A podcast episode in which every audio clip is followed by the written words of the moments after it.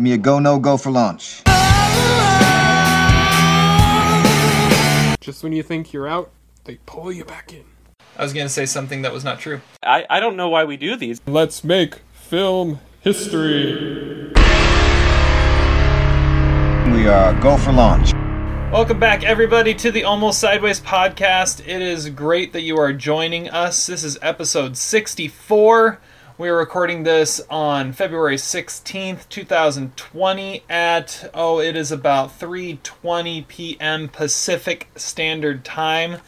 I'm your host Terry Plecknett. As always, joining me are Todd and Zach.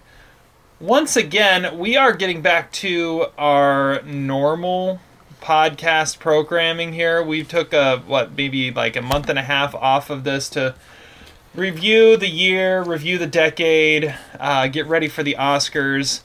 Now, uh, now we're getting back to, to just looking at what's out now and talking about some of our regular randomness that always pops up.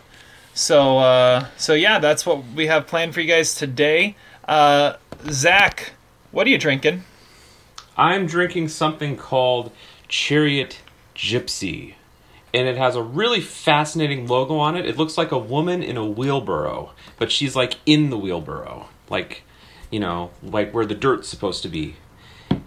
So, it's it's it's fascinating. It is uh, the result of the fabulous people at Trader Joe's and their wonderful recommendations for wine under five dollars.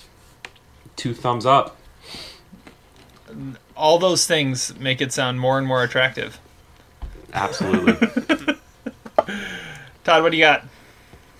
I am drinking the Hunter Rye Canadian whiskey. So it's 90 proof, so it's got a bit of a bite, and like all rye whiskeys, it, it definitely uh, shouldn't be mixed with anything. It's just so I'm just drinking it straight. Very nice. Very nice. Uh, I usually try and find something new to drink on every podcast, uh, but I have a repeat, but it's a good repeat. I've got from Pelican Brewery the Brewed Abides, their White Russian inspired milk stout. Um, it's just good, and so when I just want a good beer, I go and get this stuff. And so it was what was in the fridge. I didn't have a chance to stop for something new. So that boo. That's I- lame. hey, at least it's like the movie themed one. And yeah, I'm drinking a beverage here, man. I was hoping you were getting s- you had gotten some like maybe Valentine's Day like loving beer because you and the theme beers it's a it's a connection you know it's like Bong Joon Ho and the Oscars it's like a perfect uh, melding What was what was the, on that can of beer that we were drinking last weekend, Terry? Oh, it was uh it was uh Benjamin Franklin topless. Oh, yeah, that's right. Yeah. Yeah. it doesn't sound in, pleasant. In, in a like and he was like in a shrub. in some shrubbery. Anyway, we'll get to that in a, in a little bit. Before we get into talking about movies, uh, we that, that's been kind of a kind of a weird week for uh, Zach and I, as it was announced that our our alma mater, Concordia University in Portland, is going to be closing in April uh, at the end of this current term.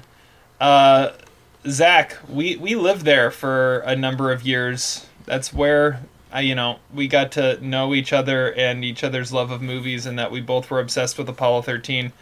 Um, yeah, R.I.P.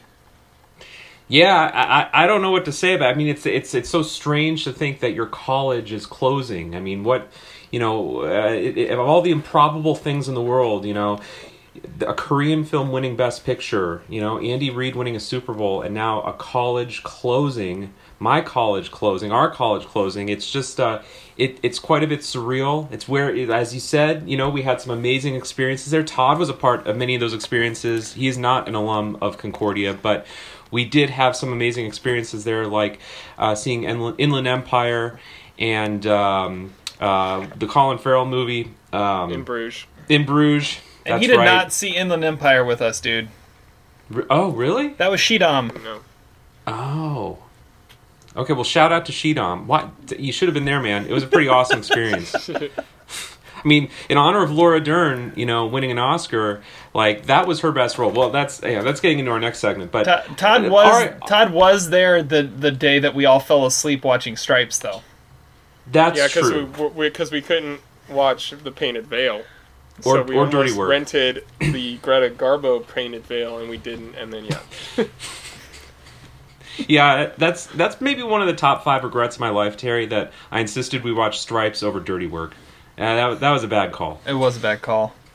Yeah, I, I fully admit that. but yeah, it, it it's really strange, uh, and it was it was super abrupt. Nobody knew it was happening, and I, I was actually on campus this weekend uh, for LEST, which which you guys all all remember happening, and it was uh, yeah, it was just bizarre. It was weird, and uh, yeah, to think that it's it's gonna be it's gonna be closing. It it doesn't. It feels like this last week has been like a dream, and I'm gonna wake up from it someday, and it'll be like, oh yeah, none of it actually happened. But what are they going to do at the campus? no clue, no clue. You know, if there's any listener out there who has an extra fifty million dollars, I'm sure they could use your money. Mike Bloomberg, I'm looking at you, man. There we go. There we go. Now we're talking. Uh, but yeah, it, it's it's a sad day. It's a surreal day, and uh, yeah, I, I don't know. I don't know. I don't know. You, I mean, it's safe to say if it wasn't for Concordia Portland, this podcast wouldn't exist because I mean, Zach and I would have never met. Um, and yeah, it, it's weird. It's weird. It's like a philosophical question. Like, if if Concordia never existed, would maybe the butterfly effect? You know, I mean, would, would we have somehow f- come together at some at some point? And the answer is no, No, no, probably not. no, no, no, no, no not a chance. Yep, yep. Yeah, 115 year history, and uh, it's all it's all over. All right, it's enough talking about that. Let's talk about something uh, exciting and fun and amazing, and that was last week's Oscars. And um, before we get into to you know a- analyzing what kind of what we thought of it, this was a fun Oscars, particularly because Todd got to come down and visit for the weekend of the Oscars, and, and we had we had quite the time, didn't we, Todd? Yeah, yeah, it was an eventful uh, couple of days. It, it so it all started on uh, on Saturday morning when we decided that we were going to a road trip to Seaside for uh, for lunch. It's about an hour fifteen minute drive, but not just because it's Seaside. That had nothing to do with it. It was because in Seaside there is a Big Kahuna Burger. Yeah, we And- talked about on the podcast that one episode, uh, like, who, like who are these people that you're always with that wouldn't go with you to Big Kahuna Burger? Like, well, I was there, so we were gonna go. Yeah, exactly. And, and We're gonna it- get that Hawaiian burger. the Ha- Hawaiian, and it was good too. A d- double patty with bacon and pineapple and teriyaki sauce, and I think there was like some Thousand Island dressing on there too. Uh, it was good. But the the highlight the highlight of that trip to the restaurant was the Bloody Mary Todd had. Todd, eh, descri- describe this Bloody Mary. Well, I never had a Bloody Mary with a beef stick in it, but there was that, and there were like two giant prawns on it. Like, I mean, it was an expensive Bloody Mary, but it was a good Bloody Mary. It, it, it was it was their their equivalent to a five dollar milkshake. well, the problem is that we didn't get a Sprite to wash this down. No, like, that was the didn't. one regret that we had Big Kahuna Burger. We're just gonna have to do it again next time. Yeah. Yep. And uh, and then and then we uh, we wrapped up our, our trip by- stopping uh, our uh, my favorite tap room in Seaside to get a couple growlers full of uh, of beer for for the podcast watching, and uh, we got possibly the best named beer we've seen in a long time, and it, it, it really was an apt description. Todd, what did we get? It's a head full of dynamite. head full of dynamite pale ipa it was yeah it, it was quite explosive. Um and then we got a, a growler of a rye stout uh, that was pretty good too. Anyways all that to be said. And then and then my friend josh came over with topless ben franklin six pack. So we we had we had quite the uh quite the eclectic uh offering of beverages. So let's talk about the Oscars then. Or, or Zach, did you have anything you wanted to share about uh, your Oscar weekend? Oh, I just wanted to talk about how I got up in the morning and uh, did nothing. But I will say that you know, it was interesting that the Oscars were back to back with the Super Bowl. Because what happened in each case was that my mother in law was at the house for both of them. And when she was there, things were not going too well, okay? It was not looking great for either the Super Bowl or the Oscars. And uh, amazingly, when she left is when Patrick Mahomes threw the 45 yard completion to Tyreek Hill and when Bong Joon Ho won Best Director. So I take that to mean that she needs to stay for the first half of things and then and then get out. Did she come back when Stephen A. Smith decided to do the Oscar post game show? Oh, we need to talk about that. I actually saw that too. That was that was something else. That that was that that that was ABC wishing they hadn't fired Adnan Virk. That's what that was. yeah, basically. I In the best fa- director category, Quentin Tarantino should have won. It's just that simple. Yeah, my favorite part of that was when Stephen interviewed some some actor from The Irishman. I don't even know who it was. I'd never heard of him. And Stephen asked him, "So, besides The Irishman, what was your favorite of the nominees this year?" And he said he hadn't seen any. Great television. Riveting television. Oh man. uh, all right. Well, uh, well, let's uh, let's actually talk about the actual Oscars now. So, uh, takeaways, surprises, disappointments. I think we were all pleasantly surprised and and came away happy with with the Parasite win.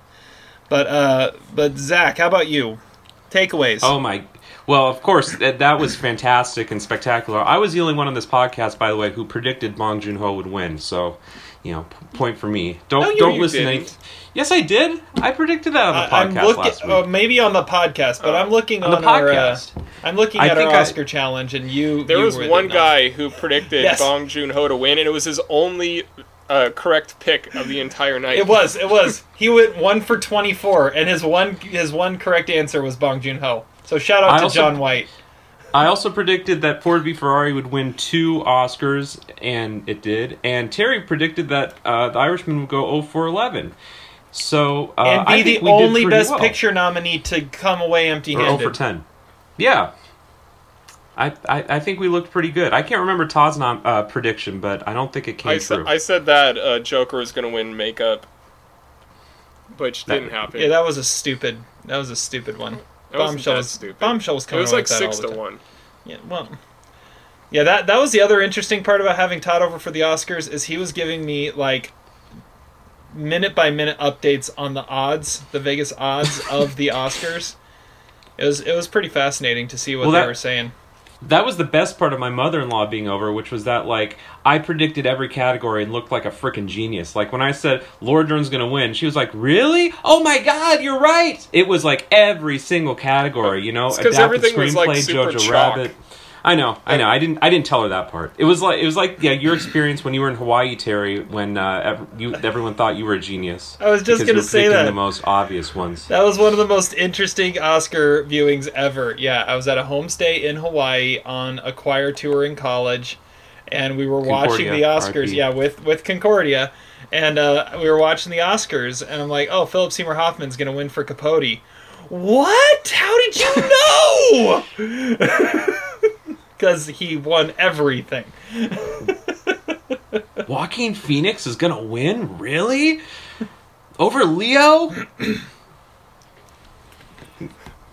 Uh, yeah. So who won the Oscar challenge? All right, so uh, I have the I have the results here. I can go over them. So, uh, in third place is the one and only Kyle Heck, who somehow figured out a way to beat all three of us once again. He does it every freaking year. Usually he finishes first. He usually finishes first. Uh, tied for second. Let's see here. He had I think it was 18 right. He had 18 right. Uh, with 19 right, tied for second was Brett Doze, Larry Chilson, uh, Peter Booker, and Trish Mistrick. And then Brett Doze is. I know Brett Doze. He's one of my friends out here. okay, well he He's finished in he's, second. he's one of the two listeners to the podcast. there we Shout go. out to Brett. And then uh, with 20 out of 24 in first place is uh, Cody O'Toole, uh, who's a YouTube guy. Shout out to Cody. Paul Clifford, and our very own Adam Daly. That's right, Adam beat all of us. I think I was the only one that got all the short categories right. I, and it was probably just because I watched them. He's, he's just taking his Todd's taking his minor victories as best he can. Adam, all Adam missed was director, uh, sound editing, which went to Ford v Ferrari. He said 1917. Uh, he went. He did what I did and went with Klaus for animated, which was a fairly decent bet. It was about even odds. And then short live action, he went with Brotherhood instead of The Neighbor's Window. But uh, I'm so glad that Klaus didn't win. That would have been a terrible pick to look back on in future years, being like, how did this stupid Christmas movie win Best Animated Feature over one of the best movies of, the, of 2019? That, you know. Yeah. what was uh what what was best speech of the night? I don't know, probably Bong's director speech. I was gonna say Bong's uh, international film speech, where where he finished it up by saying, "I'm going to drink till next morning," because he thought it was his last time getting on stage, and then he kept on getting back up. Well, I, I liked how in his director speech how he was like, you know, i- he's like, I, I, I appreciate Quentin because even when I wasn't popular, he still always put my movies on his list, and, and which and then he obviously got a impromptu standing ovation for Scorsese, which, which I mean, I don't know, that that was just a great moment. I thought the best speech went to Miky Lee, the the Korean lady who was on stage, the Korean millionaire at the end when she talked about how she loves Bong's hair. His crazy hair. His crazy hair. Uh, what what was the moment of the night? But o- outside of outside of parasite related moments, what was the moment of the night? Because Parasite Oh. like owned every moment. It's gotta Oh, be yeah. Eminem, right? Yeah, that's what I was gonna say. What? Eminem for sure. Oh, yeah. Eminem. Yeah. And and Idina Menzel's shocked reaction, which I think there was more shock on her face than there was shock when Adam Sandler asked for her back in Uncut Gems.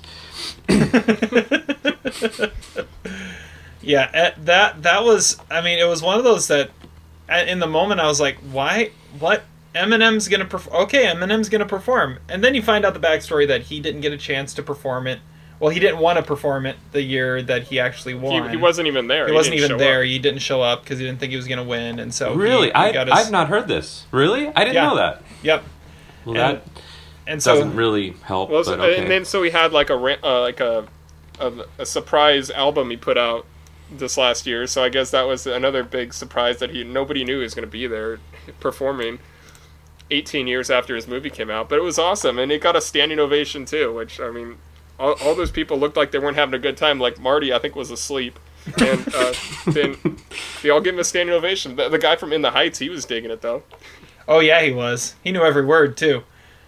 But um, but no, it, yeah, I, you got to think it was something where they were just like, you know what, you know what we should do? We should have a montage of best original song winners this year, and we should get someone to perform after it. Ooh, let's see if Eminem's available. He never got to perform before, and you c- you could just see how the thinking led to that moment, and and yeah, it was pretty cool. And it's like pretty much the best original song winner of the millennium, at least. So so so wait, you guys are not being ironic when you say that. oh, I love the Eminem Eminem Really? singing. I was being totally sarcastic. I thought that was the most indulgent, unnecessary seven minutes of the night, and I thought it was doubly offensive because they cut out the Parasite speech uh, winning Best Picture because they were running over because they gave seven freaking minutes to Eminem. Well, that is well, th- true. they- there was just way too many music things anyway. It wasn't. It wasn't just that. I, I don't like the original songs being performed either. But I mean, there See, like, I, what- I like the were original songs being performed. songs that, that were sung. You- yeah, but you didn't need like the, the guy getting up and freestyle rapping about the about the the ceremony so happened. far. Like, Yeah, Oh, to, to catch you up on the last hour and a half. yeah, Uh, that that was that was kind of pointless. Uh, the the no host thing is good, but they tried to they tried to fill it with too much other stuff this year. Um, I, I don't I don't mind like a little tribute thing like that. Um, I love the opening number with Janelle Monae. I thought that was really cool, and especially how it kind of honored all the movies that didn't get honored. Like, like there was like she was the the the queen from Midsummer, and then you had people in the back dressed like Queen and Slim, and oh, who She are some of the other Mr. ones? Rogers. Oh, she was yeah, she was Mr. Rogers in there too. But there were yeah, there was representation from a lot of films that didn't uh, didn't get in. Uh, speaking of that, I'm gonna say the uh, the the best uh, speech speeches of the Oscars didn't happen at the Oscars. They happened the day before at the Independent Spirit Awards when Adam Sandler and uh, the Safdie brothers won. Uh, those were the best speeches of the weekend, and they uh, because they were quote unquote snubbed by the Academy.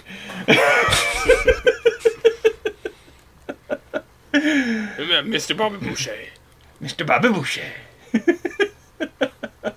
So, can we also talk about for a minute that this was the lowest rated Oscars of all time? It only had like 20 million viewers, which was significantly lower than even last year. And it seems like, you know, they're getting desperate. This is why they're bringing in Billie Eilish and, uh, you know, floating the idea of a most pop- best popular picture category. So, what I want to hear, I know this is a little impromptu, but on the spot, what is one thing the Oscars can do to not sabotage the format of it, but maybe bring in more viewers next year? Because clearly, what's going on right now is just not working. Uh, they could get a host, someone that they could actually market that is going to be there that people like. And I mean, no host means no. You you can't. What are you going to do to have commercials for the Oscars? Yeah, but the but the host adds minutes to it. Then we're then we're talking like you know the the 2001 Oscars when when it's like four and a half hours long. Well, uh, okay, but this is a similar thing to like the changes they're making in Major League Baseball. It's like, who are you trying to please here? Are, are you trying to get it to be the most popular thing on TV? Because it's never going to be. Like you're you're pissing off the people that actually like watching it by changing by changing it to make it more kind of exciting or whatever, or make it go shorter. It's like, I mean, I don't care how long it lasts. Like I I, I love it. I look forward to it the, the entire year, but. By putting on all these stupid music numbers, it, it kind of pisses me off. But I mean, you get Billie Eilish on there, and you're gonna maybe get a few more viewers. You know what I Yeah, mean? but Bill, Billie Eilish didn't work though. I mean, it's not like she drew in anybody because everyone was like, "Screw this!" after an hour because it was boring. I think they gotta stop trying to appeal to the masses and just know that this isn't something that the masses necessarily care about anymore. I mean, it the all they're doing, like you said, all they're doing is they're pissing off the people that are gonna watch no matter what, and trying to draw in a crowd that they're never gonna get. So That's what I'm saying. It's the same as Major League Baseball. It's it's like what do, what do you like the the rules that you can you can only you, you have to pitch to three batters or whatever now if you come in in relief. It's like that that is that completely screws up the game and it may make it go faster, but it's not gonna. No, if you're not gonna watch baseball, you're not gonna watch baseball. It's not that's not gonna make you watch it. Yeah, n- I, I say I say know who you are, know what know who your audience is, and stop trying to be something you're not. I mean, you're you're a the Oscars and just award shows in general have become much more niche and much more uh, much more targeted instead of have this mass appeal, especially considering the types of movies that are being honored. Um, I mean that that's why they were toying with the whole best popular film thing a couple years ago. They were trying to to get the get a fan uh, like a, a fan's choice, a people's choice uh, Oscar in there. Um, but just know who you are and stand for what you are, and people are going to start to pay more attention to it because you actually know what you are. Um, and if they don't, you have a loyal, loyal base that's going to be watching this no matter what and continue to come back, and they will appreciate it if you cater more to to them than try to cater to the people who just go and see popcorn movies. Okay, okay. Well, you know what? We're not the right demographic because we're going to watch the Oscars no matter what they do. But I have one idea that could maybe draw in people. And I don't think it would undermine the tradition of the Oscars, okay? We got nine Best Picture nominees. That's BS. We knew that Ford v Ferrari was never going to win Best Picture. So why don't we do some format like Miss America or Survivor and have like a tribal council every 20 minutes and vote off one of those Best Picture nominees? You know, Ford v Ferrari, you got voted off. And then they run the montage for Ford v Ferrari. Jojo Rabbit, you got voted off. Joker, you got voted off. And then it comes down to the final three. Because let's be honest, it was only between three fil- films this year. It was going to be Parasite, it was going to be 1917, or it was going to be Once Upon a Time in Hollywood. And then they read the winner from those three. Bam! Case, case closed, you draw people in, it's exciting, it's fun. Who says no? That's not bad. Jojo Rabbit was still had a decent chance of winning. You, you don't want to admit that, but Okay, well maybe maybe you do five nominees. I don't know. The five final I actually council. don't mind that. And That's what I then mean. and then once they Pe- once people they know listening. and and I think what the other thing you can do is you can kind of uh kind of gear the show towards towards that and like there's a couple texts and it's like okay well Ford v Ferrari didn't win this therefore you're eliminated. I mean or, or something like that. Apparently, what happened was people tuned in at the beginning of the show, but they turned it off at about the hour mark because they didn't want to wait until the best picture. So this way, it builds up tension and suspense while still having tension and suspense at the end. But what if your favorite movie is the one that got not voted off first? Then you're gonna stop watching anyway.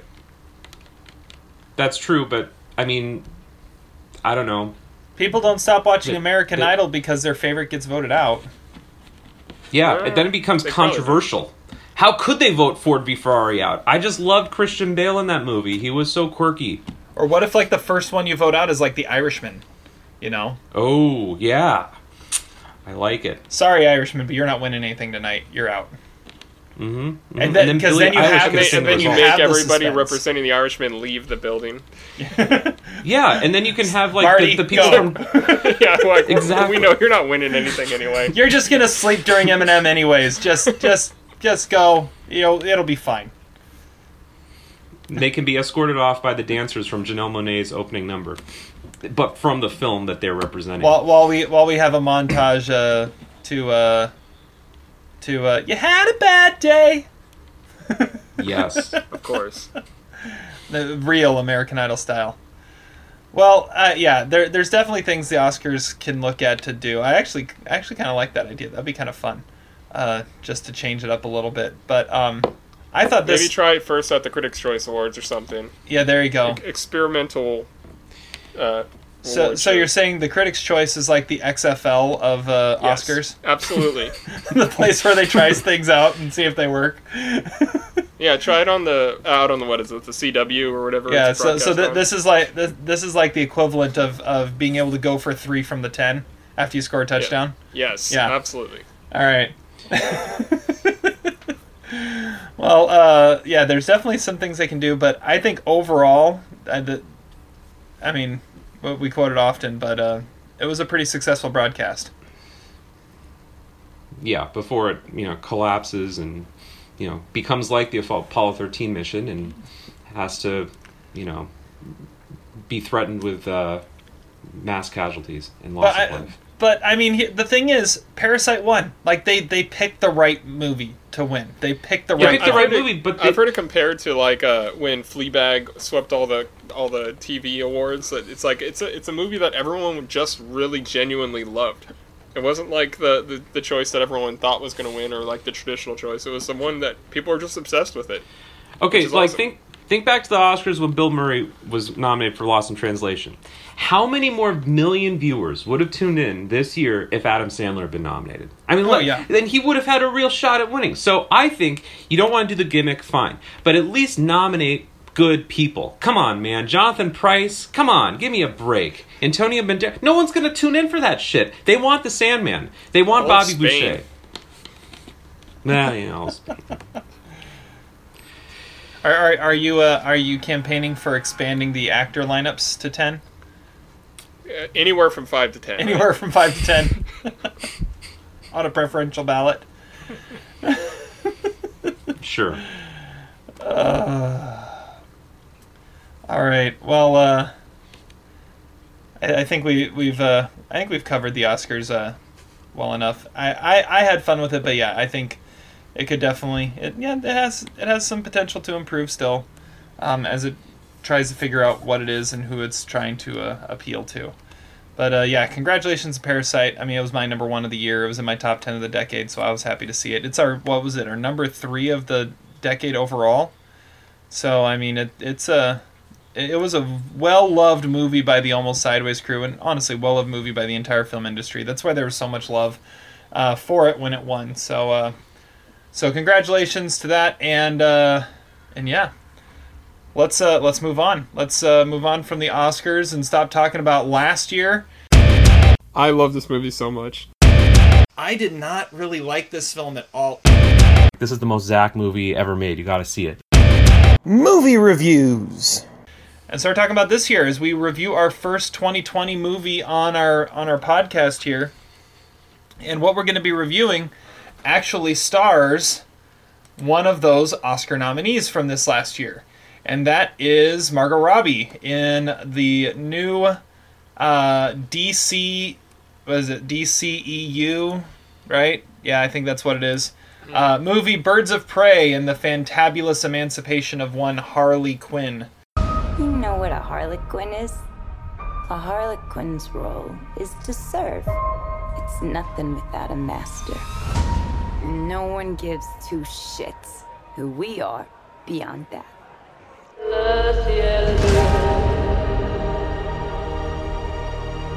The Joker and I broke up. I wanted a fresh start. But it turns out I wasn't the only Damon Gotham looking for emancipation. Spectacular news! Miss Quinn, she belongs to me. Who are you guys?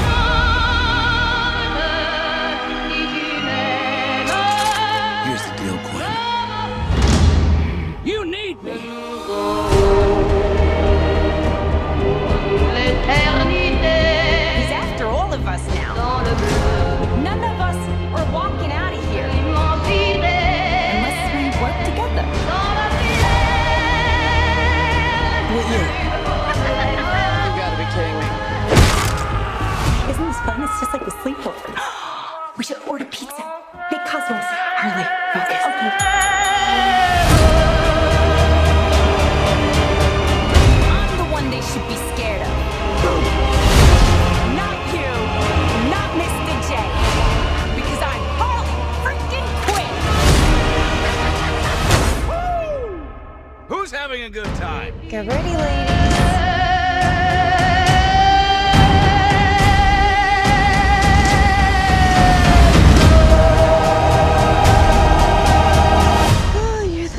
That psycho chick. I never call a woman a chick. I'll accept broad, lady, woman, and on occasion, bitch. Bitch, what are you talking Who's about? for me, will you? So, uh, since we're talking comic books, there's none other that can start this conversation than Zach. Oh, So- God. really? I wasn't prepared for this. I Uh, need some more alcohol. All right, uh, so Zach, tell us a, tell us a little bit about Birds of Prey. All right. Well, uh, the technical title is "Birds of Prey in the Fantabulous Emancipation of One Harley Quinn." Did you see the story today that they're actually changing the title of this movie? They for, did. for They, some they changed it like last week. Like after it was out for a week, they changed it to Harley Quinn, Birds of Prey. Yeah, because the movie has not really made a lot of money. So, how about the Oscars changes its name to the Oscars and the Fabulous Emancipation of One Adam Sandler or something like that? I mean, that maybe would draw in more people. I don't know. That was a bad joke. Okay, Harley Quinn. Oh man. Yeah, uh, okay, I gotta go on a little rant here. Man, this movie was like a cold shower in the face, and it's like Oscar season is over. You know, I liked going to movies and it was like a good movie, you know? Like seeing Parasite, that was freaking awesome. Seeing Uncut Gems, that was great. Okay, every once in a while there's a Ford, Ford v Ferrari, but for the most part, you know, there were some good movies this past month. I, y'all even put The Irishman on this list, you know, whatever. It was fun to watch. It was a good movie. This movie was kind of crap. And it's like a reminder that, like, we're in February. This there are no good movies that are going to come out until probably June. Okay, until that freaking uh, Christopher, uh, uh, what's his name, uh, Tenet. You know, um, uh, the John Yes, David Washington, Nolan. Christopher Christopher Tenet. Nolan, Christopher Tenet. yeah, that's right. Yeah. Okay, so Harley Quinn, Birds of Prey, Fantabulous Emancipation. Yes, so this is this is sort of a sequel to Suicide Squad, although in tone and in atmosphere, it's nothing like Suicide Squad. I think it takes itself much less seriously. Um, and actually, it's probably a better movie than Suicide Squad. It's a spin-off of Harley Quinn's life. When we when we are first introduced to her, she is broken up with Joker, and uh, she's on the streets, and um, she's up to no good and this movie has a okay this this is a movie that didn't really have much of a story let's be honest. So the writers were really desperate. They kind of threw in some shit here and there like an animated sequence like harley's uh, very deadpool inspired direct address to the camera. Uh, the fractured chronology which i think just makes the movie more confusing. I think it, she maybe took they took a page out of the greta gerwig little women route. Um, and then worst of all this this movie has such a lame story. I mean the story involves some sort of MacGuffin that I'm not even really sure what it was. It was like a diamond or something like that, and it's and it's captured. And guess who has who? Guess who's in possession of the diamond? I mean, it is it is the most lame device that you see in these superhero movies. It's a child, and so the innocent child has to come under the protection of Harley Quinn. And it's like Leon the Professional, or it's like Captain Marvel, or it's like any of these other crappy movies where a kid inadvertently has the has the MacGuffin, and Harley Quinn has to you know help the kid and train her and to be an assassin. And then and then you get all these side characters with no backstory whatsoever. The Rosie Perez character. I mean, it's great to see Rosie Perez back in movies. I I was thinking, you know, while I was watching Rosie Perez, I was thinking like, man, the early '90s Rosie Perez was so phenomenal. This is this is such a step down for her. I miss Rosie Perez. Mary Elizabeth Winstead. I don't know what she's doing in this movie. Her her backstory is like a scene out of Sicario. Okay, it makes no sense. And at the very and, and the worst thing, the worst thing about this movie, this is an R-rated movie. Okay, did you for a second think this movie was R-rated while you were watching it? Like, there's no blood in this movie. There's a few F words. Like, come on, if you're gonna be R-rated, go full throttle, man. We need to see some some like Logan and Mad Max Fury Road type shit. You know, we need to actually see blood. We need to see splatter. We need to see heads exploding. We need to see more crap than just an occasional F word and some very very sanitized violence. So this movie was a total disappointment. It gets two stars because Margot Robbie's enthusiastic. Did you miss the part where a guy's body gets taken apart by a grenade? I, I did fall asleep during part of this movie. I, I will say it probably was that part. The child is not so innocent either. She is a pickpocket, so you know. Which is how she ends up with the diamond, right? Yeah. Yeah. I see. I missed all that part. I, I fell asleep in like the first thirty minutes. So All right. Well, Todd, what do you think? I don't know. I, I thought it was good. I, I mean, I, it, it, doesn't resemble Suicide Squad at all, which is a good thing because that was an awful movie. Uh, I think it's way more lively, and I, I, I think Margot Robbie is kind of awesome. She's te- definitely having a lot of fun in this. Uh, same with Mary Elizabeth Winstead. Like, she's one of my movie wives, and like Rosie Perez is like this Maria LaGuerta badass kind of character, and the the other one, like she was in uh, the last, I know, she hasn't been in a good movie or anything necessarily, but the last good thing she did was like Friday Night Lights TV show. She's she was I thought she was good in this. She kind of like cackles and sings her way through the movie, and and I, honestly, I'm like the least. Uh, like I, I like I think Ewan McGregor is probably one of the worst actors in Hollywood, but he this is absolutely his best performance ever. Like he is just so ridiculous and villainous. He's like, "Who's having a good time? I know you are." Uh, like I, I wish he had tapped into that kind of like weird like shit that he never had done before. Like I I never seen him play a character like that, and it actually worked. And I, I, I kept wanting to not like the movie, but it was it was just sort of irresistible. Like the fight scenes were kind of like Jackie Chan fight scenes or something like that. And there's also a really awesome sandwich in the movie that plays a decent role. Like I, I That sandwich did look good. it, it, it did, and and the, the slow motion like devastation of it hitting the ground, like ah. But I, I mean, I, I, I, I like that it didn't try to connect it with all the other DC movies necessarily because all of them kind of suck ass. And but uh, Harley Quinn's an interesting character, and I, I I'll watch her again. I'll watch any of the birds again. I thought I, I thought it was kind of cool, and uh, I I don't know. I give it three stars, and I I, I don't really know why. I, I, I shouldn't have liked the movie, but I did.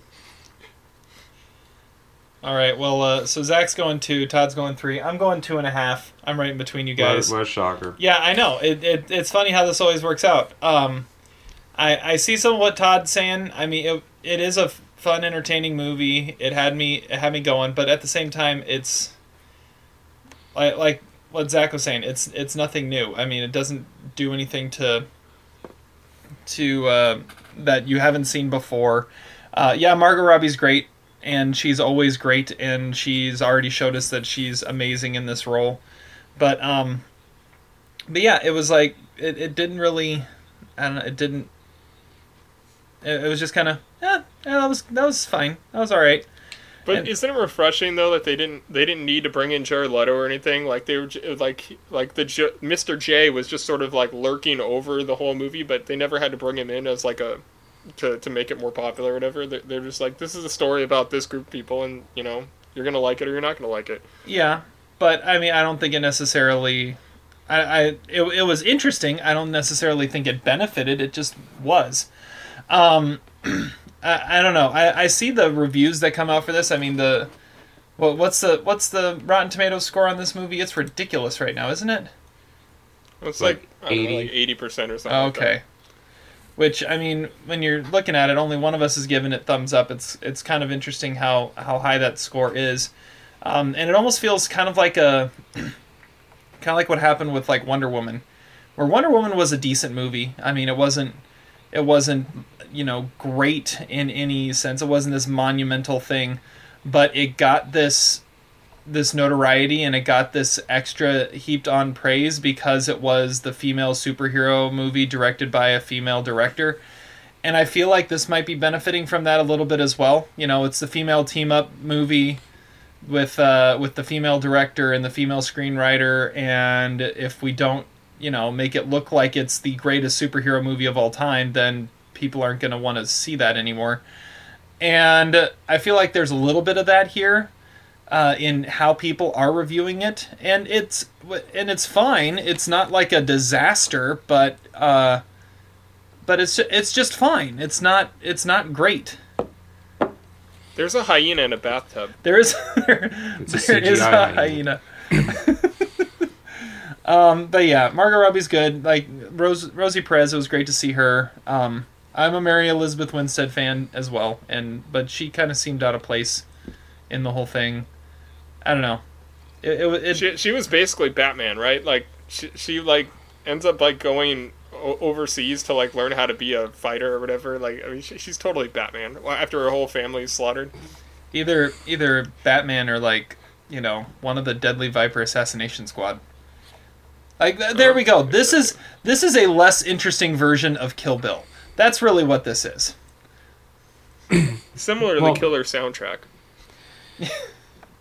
Yet so, yet at, at times somewhat distracting. I thought it was a killer soundtrack. But was like oh.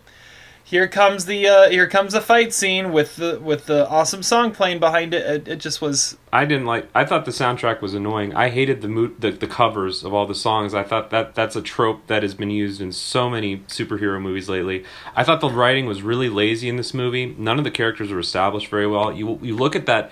You know, I also think that there's a little bit of Kill Bill in the climactic battle scene at the end, which to me is a really lame scene. It's not very well choreographed. It's not really fun to watch. And then the final confrontation between Harley Quinn and Ewan McGregor is like a total cop out by the screenwriters. Just really lazy writing all throughout the movie.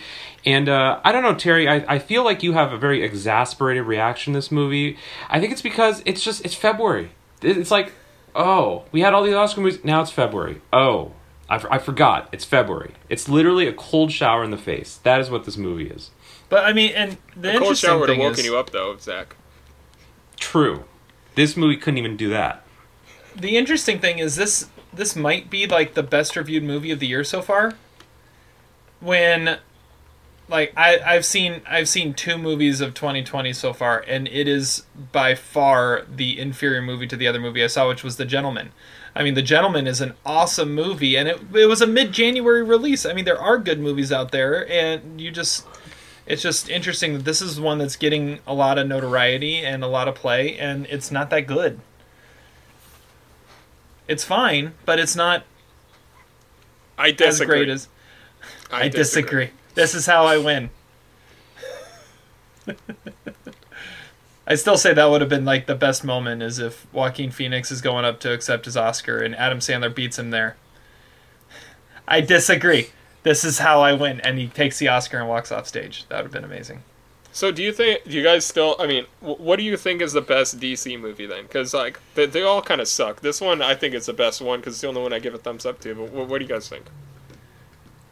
Um, I mean, you're talking Batman versus Superman, Suicide Squad, Man of Steel. All of them are complete trash. And Wonder I mean, Woman. got It's gotta be Wonder Wonder Woman. Woman. Wonder Woman's okay. It's like a two and a half. I, star I'd movie. say Wonder Woman or Man of Steel. Man of Steel is garbage. I yeah, but that's what yeah.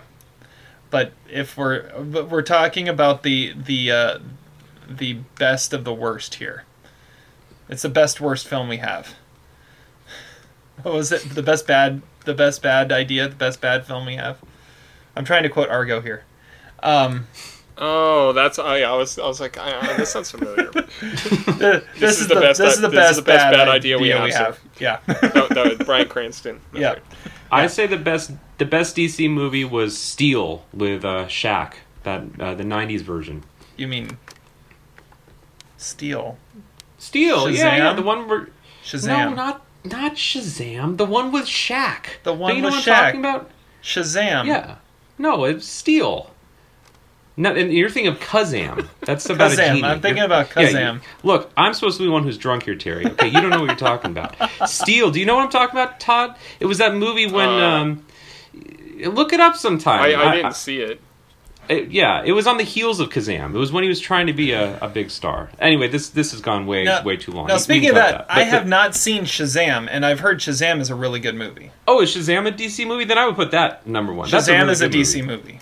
Well, yeah, Yeah. but I mean that's not part of the universe. That that, that was what I would like the what Well- they've tried to establish as their connected thing. Like because obviously the best DC movie is going to be the Dark Knight, right? Well, but but since since Man of Steel, they've kind of started this o- this whole DC universe, and I think one of the things that they started to do, especially after S- Suicide Squad bombed, and after um, Justice League bombed, is they've stopped trying to do these team up movies and try to be the MCU, and they're just doing these one off. Let's make a good movie in this universe and go from there and I think Shazam is one of those. Uh, Aquaman is another one that's just kind of on its own.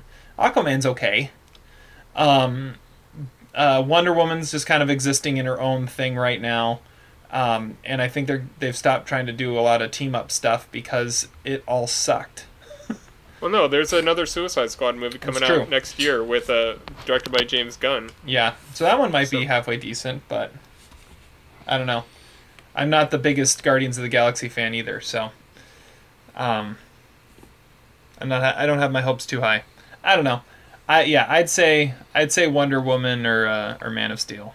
We've talked about this movie too much. We have. This was a February movie. We got to move on. I'm Let's move dying on. here. Let's I, move I need, on. I need more wine, more vino. Get get some more wine. Um, so uh, before we move on to uh, to our power rankings, which is what we're going to do next, uh, I just wanted to give a, a little report. I, I've I've no, mentioned on previous podcasts so far this year that I've kind of have my own film series going on of looking at Oscar nominees I hadn't seen before uh, that are celebrating uh, anniversaries this year. Uh, so um, like like last time I talked about oh what did I talk about last time Dancer in the Dark right and uh, and another year. Yeah. uh, anyways so last night I watched uh, the 2000 film Vatel uh, starring uh, Gerard Depardieu and Uma Thurman and Tim Roth. And uh, and it was uh, directed by oh what's his name? Roland Roland Joff? Is that how you say it? Jaffe uh, yeah.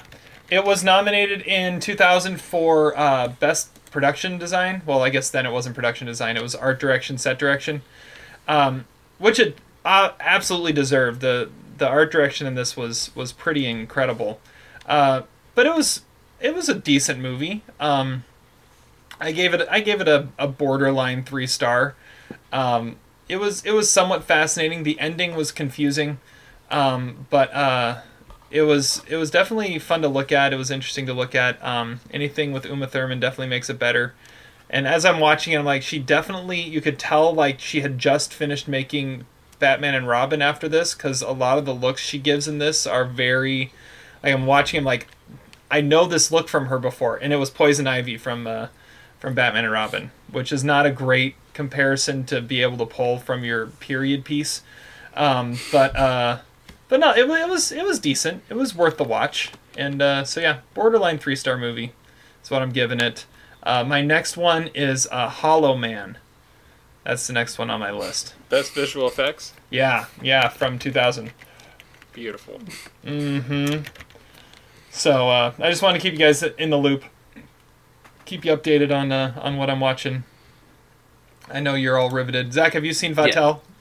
I had never heard of Vatel until you, you just mentioned it. It looks like on IMDb, this looks like such a Miramax film. Is It, it, Miramax? it, it is a Miramax film, yeah. What a shocker! It looks exactly like the, the the type of movie Miramax came out with in this era. Oh, and, and you could totally tell it. It's a it's a late '90s, early 2000s movie. It just has that vibe. Maybe I maybe I assign it to you next time I win trivia. But Oh, um, please don't. it's it's it's worth. It's a decent watch. It's not a horrible I would watch. I want to know behind the scenes. Roland Joffe, Gerard Depardieu, Uma Thurman, Tim Roth, the parties. That that's that's an interesting movie right there. See, I, I just want to know how you, how in the world you can design a realistic movie where Uma Thurman falls for Gerard Depardieu. That that's that's what I want to know. That I mean, because she fell for David Carradine. yeah, that's she was a, also That was married believable. to uh, what uh, Marcellus Wallace. That's a that's always an odd. that's odd true. combo. She's kind of like the king of odd combos. And uh, well, and then and then of all the people, she what what's his what's his name in Kill Bill? The guy she ends up in the the in the wedding. Tommy. Yeah, yeah, Tommy. Tommy, yeah. Uh, she she has a she, record store. She picks Tom, some Tommy's ones. a good-looking guy. He, you know, he. I like it. You know, he's got hair. Bill, Bill likes his hair. He believes you in know- living dangerously too. Just like our, just like Concordia, he died too too young. I, I think we spent enough time on this. Let's move on. I mean, that was a really random segment. It was. It was. Well, I'm, I'm gonna keep you guys updated on on uh, my anniversary movies I watch as we Can uh, I can I go through. can I come up with an anniversary movie list? Sure. Okay, yeah, I can't wait. All right, I'm I'm ready. I, I'm watch, I'm trying to watch one uh, one a week. That's either uh, celebrating 10, 20, or 30 years this year. So Okay, it's it's got to okay, be I'm- either a 2010 film, 20, 2000 film, or a 1990 film. Okay, Okay. All right. Uh, this should be fun. All right. Anyways, power rankings. You can't top that. Yeah, that's the movie about the horse. I'm gonna pull an audible at the last minute here. That's because I haven't seen it. Power rankings. All right. Uh, throughout this year for our power rankings, what we're going to try to do is we're going to try to uh, celebrate the fact that uh, a decade just ended, and we're going to be celebrating that decade throughout uh, throughout the year with our power rankings. As uh, as you could probably all hear, Zach pouring another glass. Uh, Oh yeah, that was very rankings, man. loud. That was the loudest pour I've ever heard. Sorry.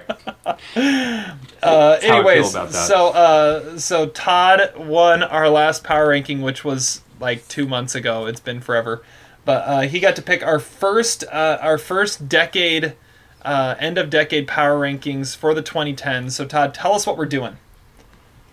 All right, so I, I kind of went with a, a category that we did last decade, where we wrote our top.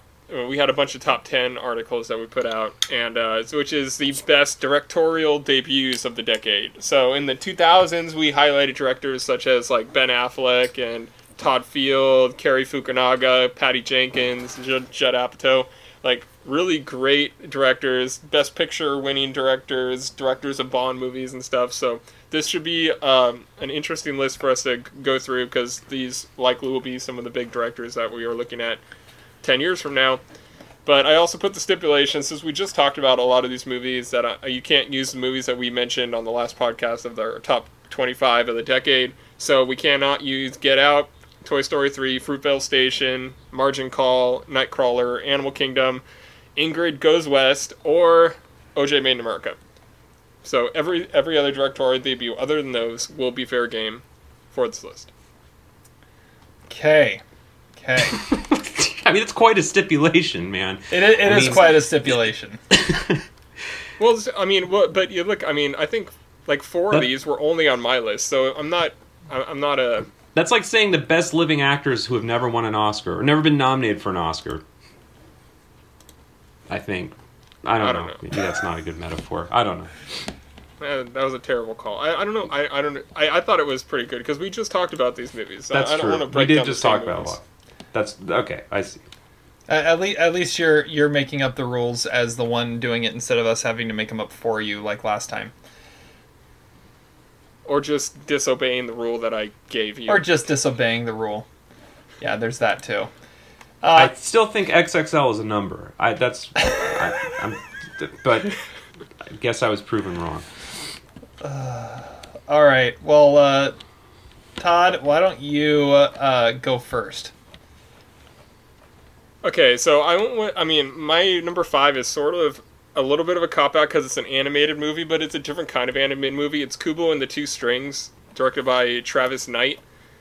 Uh, it's sort of like a video game ish uh, premise on its surface, but uh, yeah, I think it I, I think it's awesome and one of the one of the really great movies of the decade. Uh, I yeah, I mean animation is a, is a different ball game, but uh, but it's stop motion. I think it's maybe the best stop motion movie that I, I've ever seen. Uh, It's uh, it's sort of like a samurai movie kind of, but its ambition is way greater than any other animated movie of the decade. La- Laika is a great film studio, and this is absolutely their best movie since like Travis Knight has done like the Bumblebee movie, the which was like a spin off of Transformers, and I can't wait to see what he does next. He's actually supposed to be doing like the the Six Million Dollar Man with uh, Mark Wahlberg as Colonel Steve Austin. So I mean, I'll, I'll be anticipating that, but uh, I I hope that he does do another animated movie because I really did love this one. Yeah, uh, I honestly don't think I've seen a Laika movie yet. Uh, Really? yeah, I don't think I've seen any of them, which is a shame because uh, Laika is. What's cool about Laika is they are like the hometown studio for me. They're based in Hillsboro, Oregon. Um, so uh, I, I always root for them because they're the hometown crew, but I have yet to. Uh, I, I've yet to watch any of their movies. I need to see. I feel like you think you're gonna think Coraline is the best one. I think. because they've done they've got Coraline, they've got Kubo, they've got Boxtrolls and Missing Link. And Paranorman. Oh, and Paranorman. That's right. Paranorman's a great movie too. Okay. All right. I'm gonna go next, and uh, for for my number five, um, this movie when I first watched it, I don't even know what I gave it. It was not a very high rating. It maybe got three stars, but of all the directorial debuts I've I saw from this last decade, it's the one that really has stuck with me more than any other, just because of how original and absurd it is. And I'm going with uh, the directorial debut from Boots Riley, uh, 2018. Sorry to bother you. Um, this movie is is insane. It, it, it really is, and it was it's one of those movies that when I saw it, I honestly don't know what I just watched, but um, ever since I saw it, I've I've just gotten this love for it. This as it sat with me, I'm like this. This is like the best movie. Like if you ever want to mess with someone, tell them to go watch Sorry to Bother You, and just see what their reaction is going to be. Um, and it, if nothing else, it's interesting.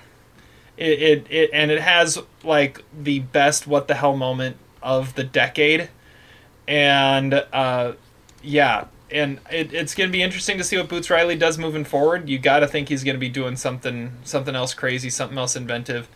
Um, but yeah, the more and more I think about it, the more I love this movie. And when I was thinking about directorial debuts for the, I had to have this on the list just because of how insane it is. So number five is Sorry to Bother You. That is a great, just like slam you in your face debut that you can have to get your name out there. I guess. So yeah. Yeah. I I, I, I appreciate that pick. Uh, all right, Zach, number five. Okay, so uh, my number five that I originally went with, it turns out it was not his debut, so I'm going to leave him for the honorable mentions and just pretend it was his debut. Um, Nice I'm- research. yeah, thanks Wikipedia. Okay, my number five, uh, my new number five, is uh, the director of the movie Searching, which uh, did not quite make my top ten last last year, but I thought it was really audacious. Or two years ago, it was very audacious, and I liked it. That director's name is Aneesh Chaganty, and uh, Searching was his directorial debut. A movie that had a really interesting premise of a daughter that goes missing, but the whole movie is told as a screen capture on some guy's mm, um, Apple computer, uh, John Cho's computer.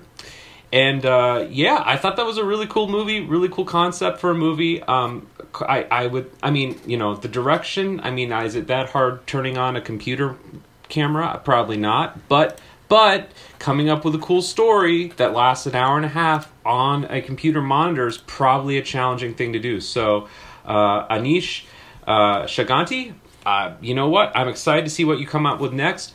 Um, I look on IMDb, and his next movie is called Run, that is being released May 8th of this year with Sarah Paulson. I'm excited.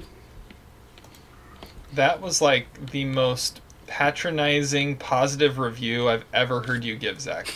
Okay, well, my number five that was that was called that was called a audible at the line of scrimmage because I was just gonna go with my number five, but I can't. It wasn't his debut. I so you know screw it. But I do really like Searching. It's a good movie.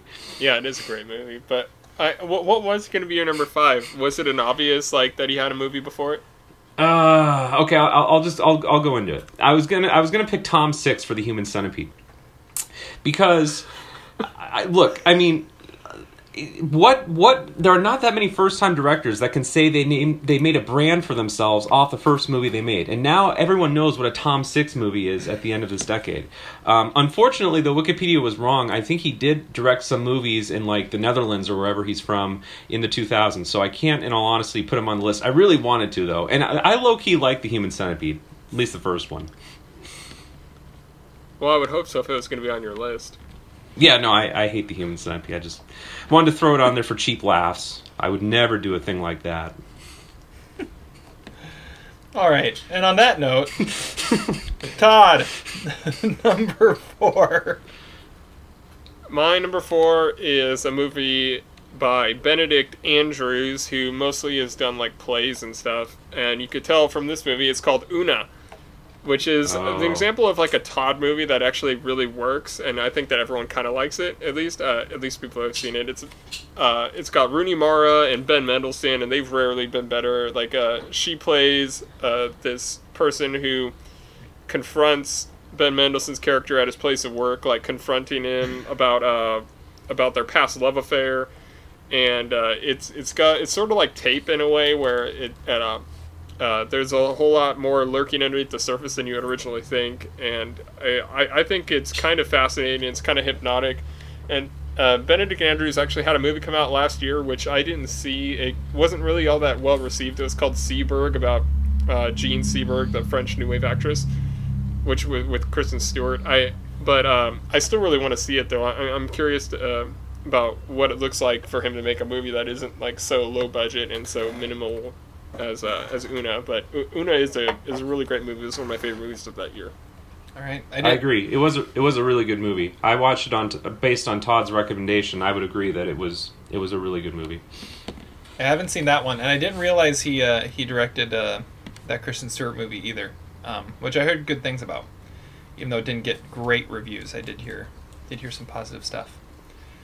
All right, number four on my list is uh, a directorial debut that you look at and say, "Wait, he never directed anything before." And that is the directorial debut of Aaron Sorkin with Molly's Game uh, starring Jessica Chastain uh, as uh, uh, playing Molly Bloom, who is uh, who runs a high stakes poker game and is getting investigated by the FBI. Um, fascinating movie. It is definitely an Aaron Sorkin script, and it's just the first time that he took one of his scripts and directed it himself. And I love I love Jessica Chastain in it. Um, and it's a great movie despite the fact that Kevin Costner's in it. Um, which I think we talked about on this on this podcast when we reviewed it. But um, but yeah, it's it's a solid movie, and uh, Aaron Sorkin is coming out with another movie soon. I was just looking at this. He has another Trial of Chicago. 7. yeah, the Trial of Chicago Seven, which is supposed to come out this year. So he's definitely one that is taking that directorial debut and running with it and directing more stuff. And for someone who writes such amazing scripts, uh, it it's just a natural thing that he's going to uh, be directing more films. So uh, Molly's Game, uh, also starring, of course, Chris O'Dowd, Puffin Rock, number four. Puffin Rock. Shout out to Puffin Rock. So he never directed any of his TV shows either, did he? No, Like, this was the first is- thing he directed. Period. because a lot of those were like his thing completely. Uh, I mean, I always found that surprising. Yeah, he, he never directed an episode of The West Wing or anything like that or Studio 60. Yeah. All right, Zach, number four. All right, so I've, I kind of forgot to mention something about my list. I thought Todd's uh, disclaimer or rule or whatever was ridiculous. So, I mean, I, kind I I tried to I tried to go with the spirit of it. The the only rule I really made for myself was I didn't want to. I didn't want to focus on filmmakers I had heard of before prior to them making the film. So, like for example, Joseph Gordon-Levitt. I mean, I really like Don John, but I wasn't going to put him on my list because I've heard of him before. So, I wanted to spotlight people whose names I had never heard once in my life before. So, that just you know throw that out there for whatever for whatever. That's fair. Um, oh yeah, I thought you know whatever. Um, because you know Todd said he wanted to spotlight new people, so I get it. All right, my number four pick actually pertains very much to Todd. May be on Todd's list too. It's a movie that Todd went wild about about this time last year. It's a movie that after he went wild about it, I saw it like the day after, and I gotta agree with him. It's kind of a freaking great movie, and the movie is Thunder Road, and the director is Jim Cummings. And uh, I applaud you, Todd. It, it was an awesome choice. Jim Cummings made his directorial debut about a guy who, you know, the opening scene of the film is him at his uh, mother's funeral, and he has this really weird, rambling eulogy that lasts uncomfortably long, like 15 minutes. And uh, that was the short upon which it was based. Uh, the feature film goes a little bit more into his character. He's a uh, police officer in Texas, and he has a lot of mental issues. He's very awkward. He's like a character on The Office or something. It's just like uncomfortable watching him. There's a sort of intensity to him that uh, sort of you know you know lurking underneath is like some rage. He's a little maybe like an Adam Sandler character too. Um, but Jim Cummings is awesome. I mean, he's a great actor, but honestly, to also direct himself like he does in this movie makes me really excited to see what he comes up with next. I don't know if he has an, anything uh, upcoming, but uh, I'm excited to see what, what, what we get out of Jim Cummings in the 2020s. Well, I would have had it on my list. I thought that it, he had had a movie before. I, I, Oh. I thought I had come across something. Uh, yeah, yeah. oh, okay. Well, I'm just gonna say it was his debut. And this No, is it yeah. says it's his debut on here. Maybe. Oh, let me see. Hold on. It's really funny that uh, so far the only movies um, that have been mentioned that I have seen are the ones that I have mentioned. I, I did want I did want to see Thunder Road. Thunder Road's really good. Okay, it says on here that there's some movie called No Flood Wall here that's an hour and 12 minutes that he directed. I don't even know if that counts as a real movie, and it has zero likes or zero uh, star ratings on uh, IMDb. So come on, for all intents and purposes, we're calling this his debut. I'll allow I'm it. okay with that. Yeah. Thank Not you. that it really matters, but yeah. We're, are- we're, we're whose line in that one? The rules don't matter. Points don't matter. Yep. Okay. All right, Todd, number three. My number three, I saw probably around 10 years ago at the Seattle International Film Festival, and immediately I knew that it was a movie that I was going to like more than everyone else. It's Paddy Considine's directorial debut of Tyrannosaur. Uh, it is a really disturbing and violent movie, but it's also really deep and heartfelt. Uh, Peter Mullan is awesome in it, and it was also the first time I ever saw Olivia Colman, and I always had my eye on her, and I'm really glad to see that she actually has become, you know, an Oscar winner and like a like sort of a, a notable person now. Because at the time I thought she was just some like random person that they got to play the female lead in the movie. Uh, but Considine is a really good director. He learned a lot from Shane Meadows. They have a similar like tone to their movies. Uh, he's been in a lot of Meadows' movies, and you can tell from from this one. But it, I mean, it's a tough movie, but I, I I always really liked it. He had another movie come out like three years ago that never got released in the U.S. It was a boxing movie called Journeyman, and I've been looking for it ever since, but it's not on video or anything. But I'm uh I'm I'm intrigued to see if he continues as the director or if he still just is like a, a bo- like a actor in Bourne movies and whatever else he's doing. Uh, another moment from the Oscars that we forgot to mention was uh, Olivia Colman's introduction into uh, announcing Best Actor. Like just hearing her off the cuff is like one of the most refreshing things of the last couple of award seasons. Yes, a year ago was my husband's favorite night of his life. For Well, and then and then when she uh, surprisingly won the Golden Globe for the for uh, the Crown this year too was was pretty awesome. Yeah. I have not seen Tyrannosaur, and I doubt Zach has either. I have not. Yeah. I think you. I thought you did, Oh wait, Zach. no, I have seen it. You're right. I just Just way Um, back when. way back when, it, I don't think it made as much of an impact on me as it did you. I remember when you saw it at the at the film festival, Todd. You were talking about it quite a bit. Yeah. Well, I think I did a write up on because I saw a few movies that year. I think I did a write up on it or something. But Yeah, yeah, I think you're right. Okay, number three on my list, I'm going with the directorial debut of one Bo Burnham, and that is Eighth Grade. Came out in 2018, starring Elsie Fisher, navigating her way through her eighth grade year. Um, I love this movie. Being an eighth grade teacher, I had such a deeper respect for what he did here and how how really accurate some of the stuff he talked about um, was the fact that he was able to get inside an eighth grade girl's head, which is like the hardest thing to do. um, and uh, yeah, it, it it was great. Elsie Fisher gives an amazing performance, and uh, I I just I just love the movie. So um, yeah, eighth grade. It's my number three. Good choice. it's a really good choice. Yeah. Yeah, I- I figured that was a hard one to argue with. All right, Zach, number three. Okay, now my number three choice is, um, I mean, I'm trying to go for directors that intrigue me. You know, for directors that I want to see more of in the 2020s. Not necessarily that their debut film was perfect, uh, but people who have an interesting look and perspective and aesthetic. That is certainly true of my number three pick, which is Kogonada for Columbus. And Columbus is not a movie I loved. Um, I thought it had some uh, structural issues and it was maybe a little too slow paced for my liking. But Kogonada is, is a really interesting figure. He actually started as a fan editor.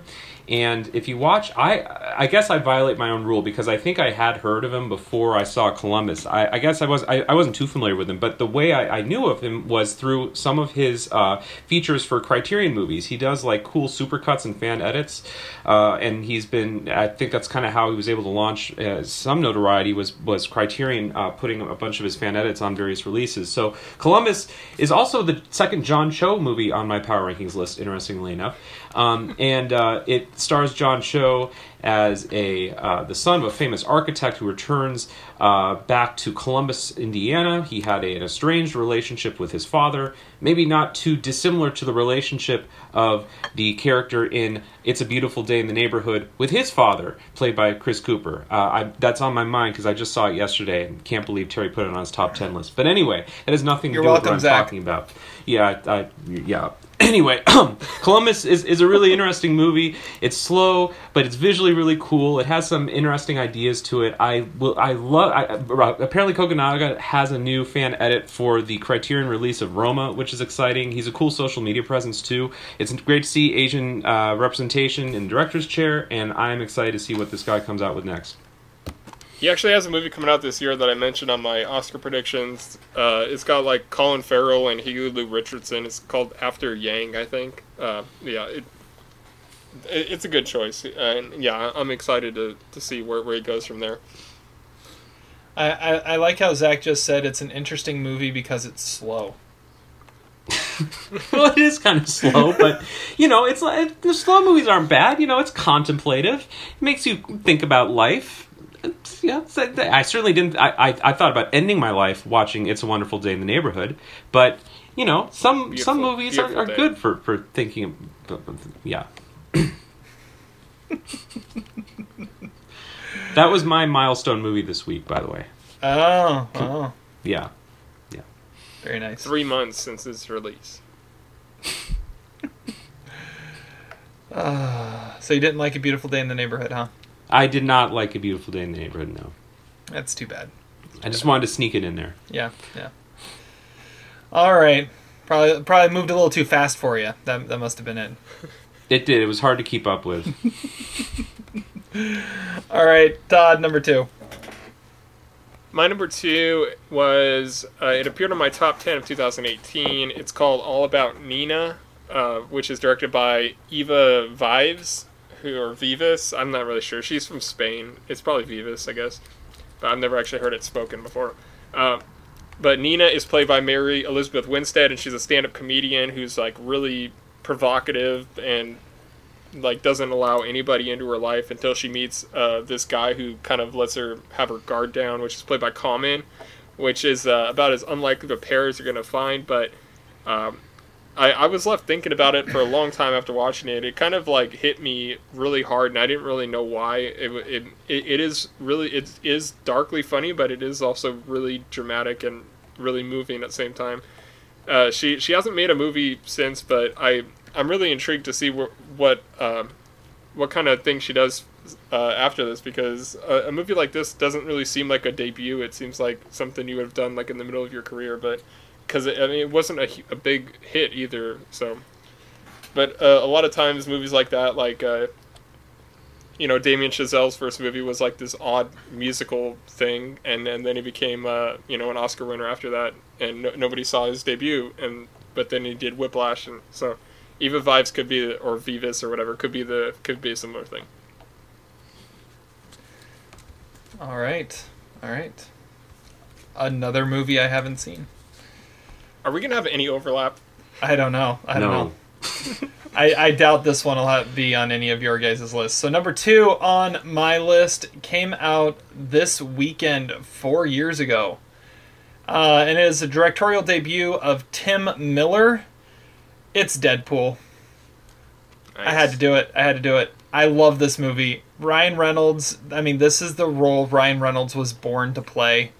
Uh, and uh, talk about. I mean, if we ever do a list of like the highest war performances of the decade, Ryan Reynolds as Deadpool would have to be at the top of like every list because nobody else could do this quite like he does. He, it, it's, it, he's not even acting. He's just being himself in the, in this in this movie. Um, it's so creative. It's uh, in how it tells a story, how it breaks the fourth wall. Um, it's so self-aware. Uh, it holds up. I've rewatched this several times, and, and it doesn't get old. Um, I I love it. it. It's probably it's one of probably a top three superhero movie of the decade for me. So, and that and in a decade dominated by superhero movies and me loving most of them. Yeah, that's that's saying something. So, Deadpool number 2, You love all of them except Birds of Prey. except Birds of Prey and Thor, the Thor movies, except for Ragnarok. Anyways, Zach, number 2. All right, number two on my list is from a director who made her debut this decade. Uh, she's made two feature length movies, I believe, this decade, and both of them finished on my top 10 list the year they came out.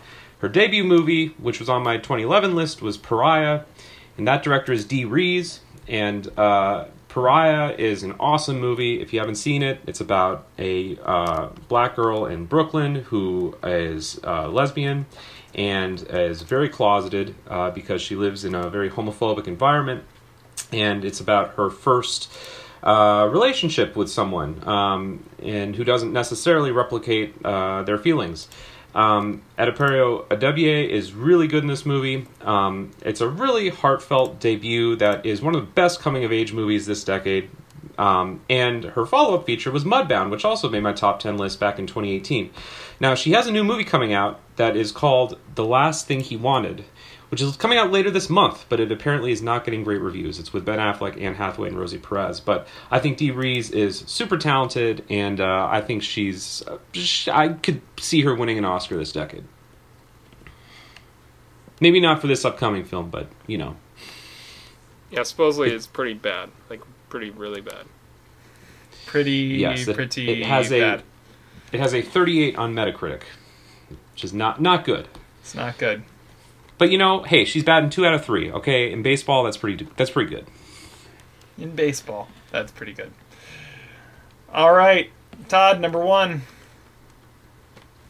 Okay, my number one wa- was sort of an easy choice for me. It's uh, it's kind of a classic directorial debut where you where you do it to put your name out there and uh, and then you can do what you want from there. Let and the that is people decide. Myth of, the myth of the American Sleepover, uh, directed by David Robert Mitchell. Uh, it's it's got almost no plot. It's just pretty much a high school hangout movie, and I think if it had any notable actor in it, it probably would have taken its place among like Dazed and Confused and American Graffiti as being like the, the best in that sort of subgenre. But since then, David Robert Mitchell has made the best horror movie of the decade, uh, which was It Follows, and he also made this like really odd, ambitious mystery thing called uh, Under the Silver Lake, which I wasn't really a fan of, but it was totally a director that was doing exactly what he wants to do and making these like really huge plot-driven movies. Uh, when his first one was basically had no plot, but um, this movie was awesome. I think it was on my top ten of that year, and I, it, it's a, a he's a director that I cannot wait to see what his career looks like because I, I honestly have no idea where he's going from here. All right, it's official. I haven't seen a single movie on your list, Todd. Well, m- make it a milestone movie or something. I don't know. Yeah. It Oh. Follows is is a great movie. Myth of American Sleepover is a good movie. It's a good debut, but I'm glad it led to It Follows, which is a top five horror movie this decade. All right. Yes. Number one on my list. I'm s- I'm surprised this wasn't on your list, Todd, because like of all the movies this decade, like this is one that was just like knock knock my socks off, blow me away, of just how original and how fascinating it was, and that is the uh, 2015 directorial debut of Alex Garland called Ex Machina. Uh, this this movie, I mean, this was this was something else when it came out. It, this idea of of uh, creating these uh, these robots that these humanoids that were going to act and sound and think just like humans. I mean, it it gave us another great Oscar Isaac performance. It was the what do you call it, Todd? The Six Degrees of Domhnall Gleeson. Because he's in, Yeah. he was in everything that year. Um, Alicia Vikander won an Oscar that year, but not for this, which is a crime. Um, I never saw the Danish Girl, but it couldn't have been as good as Ex Machina uh, for her. Uh, definitely put her on the map, and uh, yeah, I I'm fascinated by this guy and um, and his mind and how he thinks in the movies that he does. He had written a bunch of screenplays before, but um, this was his first directed movie. Since then, he directed Annihilation, which I didn't mind. It wasn't as good as Ex Machina. It was a little too far out there. Uh, he has a miniseries coming out uh, next month called Devs, uh, which is going to be. It looks like it's going to be exclusively on Hulu. Um, but uh, I'll, I'll be interested to see to see that too. Anyways, he's one of those guys. Definitely one of those directors that I came out of the decade thinking, I'm I need to. I'm fascinated by him and I need to see what he does. So, Ex Machina is my number one. That is a great choice, and but I mean, I really didn't like Annihilation, so maybe that was playing into me not being on my list. But yeah, he's he's definitely one of the one of the sci-fi directors I am I'm most intrigued by. Yeah. All right, Zach, number one.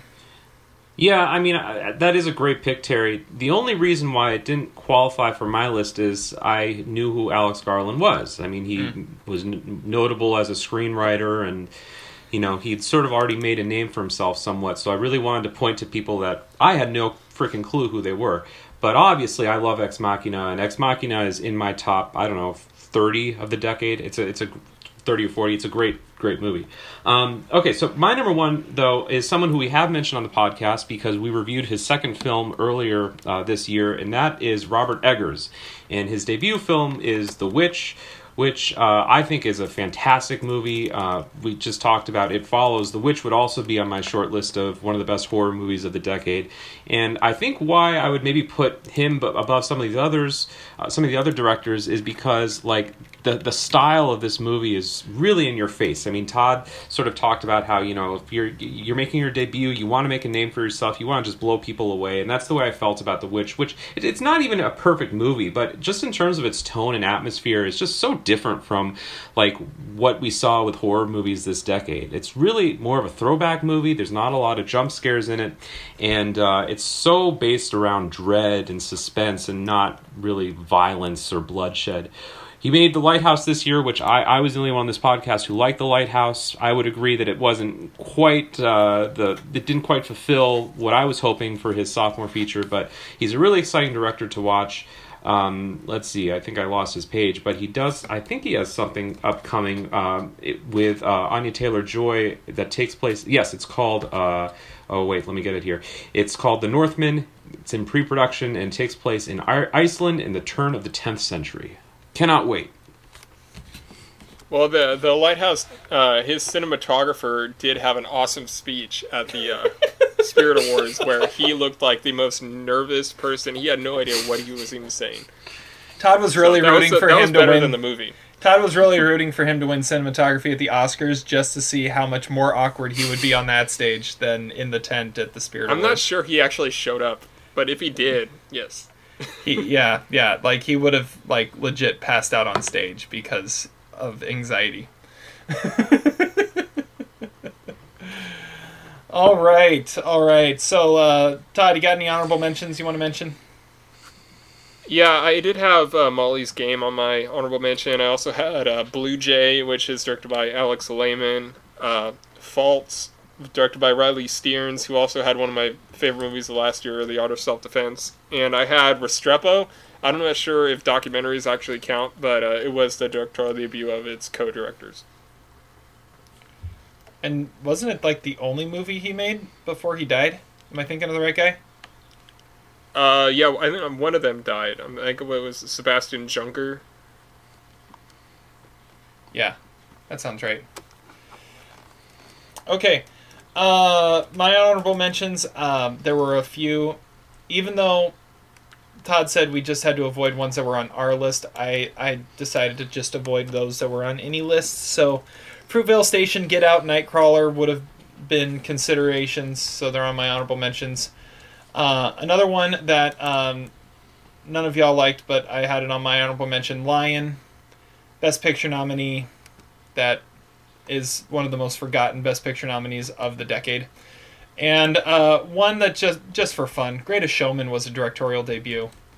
Um, and that's a that's a pretty awesome movie. For for for all that it is. Who's the director of that, Terry? Um, I don't know. Let me look. I saw it on a list. Hold on. I'll tell you in a second here. The director is Michael Gracie. So unless the list It I was the other at- director of Restrepo that died. It was Tim Hetherington. That's right. So- Yep. Don't want to false That- report something that happened ten years ago. Yeah. Yeah. Uh, so yeah, Michael Gracie. He was uh, yeah, directorial debut. He directed a couple videos before that. But yeah, Ah, That was it. He was an executive producer on Rocket Man. That's interesting. Okay, what about you, Zach? Zach. All right. Um, well, like I said, Tom Six. This list was surprisingly hard to put together. I, I you know, these freaking student films that you know are hour fifteen minutes that no one saw. They ru- they ruin a lot of my choices. Um, I would also agree. You know, Ryan Coogler, of course, and uh, um, we also forgot about Bradley Cooper, um, J.C. Chandor. I mean, J.C. Chandor would be my number one, but according to Todd's stupid rule, we couldn't put him on the list. Um, Joshua Oppenheimer for The Act of Killing. I tried to avoid documentaries though, um, and then also Paul Dano for Wildlife and Dan Gilroy for Nightcrawler. Okay, it is time for a power rankings game where we try and guess uh, the list of Adam Daly, our other almost sideways contributor. But first, Todd, it's been a while. Give us our point total. Uh, I am in the lead with seventeen. Terry has eleven, and Zach has ten. All right, and the winner of this every time gets uh, gets to pick our next uh, our next power rankings topic. So, uh, kind of a lot riding on this every time. Todd, what is your uh, projected Adam list? I have number five, uh, Bo Burnham's Eighth Grade. Number four, I have Bob Persichetti and Rodney Rothman's Spider-Man Into the Spider-Verse. Number three, I have Alex Garland's Ex Machina. Number two, Tim Miller's Deadpool. And number one, Bradley Cooper's A Star is Born. All right. My list number five, I have Kubo and the Two Strings. Number four, Hereditary. Number three, John Wick. Number two, Lady Bird. Number one, eighth grade. Okay, so Todd, did does Adam know the guidelines? Not that he would Yes. follow them. I, I, I gave him the exact same stipulation that I gave you guys. And I mean, obviously you interpreted it differently than than I did, so I don't know. Okay, It, there's a gray area in here somewhere. okay. I'm gonna go Josh Cooley, Toy Story 4, Jonah Hill, mid 90s, Greta Gerwig, Lady Bird, Bo, uh, Bo Burnham for eighth grade, and Aaron Sorkin for Molly's Game. Okay. Here we go. Adam's list. So he he starts off by saying he uh, immediately Get Out and Fruitvale Station were disqualified because they were on his top 25 of the decade. All right, honorable mentions. He's got Josh Trank for Chronicle, Nice. uh, Robert Eggers for The Witch, uh, Fede Alvarez for Evil Dead, uh, S. Craig Zahler for Bone Tomahawk, nice. uh, Todd's Todd's pick. and Boots Riley for Sorry to Bother You. And he says, What a crazy trip of a film. The trailer reveals nothing. Okay. I agree. Boots isn't a real name. it's at 22 Jump Street or something. Okay, here we go. Number five is J.C. Chandor's Margin Call. Honestly, this film should have been on my top 25 of the decade, a high stakes film that doesn't play around. So he didn't apply. He by didn't the listen same to the list. Go Well, figure. he just avoided films that weren't on his list, Uh, which is technically what you said. I said on the top 25 list of the decade. Okay. Well, he put Margin Call on because it wasn't on his list. Like I said, he said he couldn't use Get Out or Fruitvale Station. So you should have been a little bit more clear. I had to I had to clarify that with you too. So, anyways, I gave him the same warning, so apparently he just went with it. yeah, but then I had to ask, and yeah. Anyways, whatever. Number four is uh, Bob Persichetti and Rodney Rothman for Spider-Man Into the Spider-Verse. yes. One of the most creative films of the decade and the best Spider-Man film. Noir Spider-Man is simply the best. It's pretty good. Nicolas Cage. Number three, Chad Stahelski for John Wick. Keanu Reeves shows the world that you never mess with his dog. A film full of world building and gun fu. Number two, Travis Knight for Kubo and the Two Strings. The best Wow, that Laika Studios has to offer. A very unique journey that has been sadly underappreciated. Travis Knight has a unique vision and can even make Transformers Bumblebee cool again. Uh, actually, that makes me have two. I've got John Oh, Wick that, and oh, Kubo. you- oh, I thought you had that as five. Okay, so yeah, you're gonna win unless he has a Star Born number one. And number one is Alex Garland's Ex Machina, a fantastic film that has one of the coolest casts. Garland delivered a very beautiful film that made the audience think, I want to spend more time in this world. And with Ava, Alicia Vikander was a breakout star for this film. Also, love the special effects. Surprise Oscar win. Okay, so yeah, that was one of the biggest upsets in uh, like I can remember in the, at the Oscars Yeah. visual effects. So I had Kubo number five and John Wick number three. I had Zach, you had nothing, right?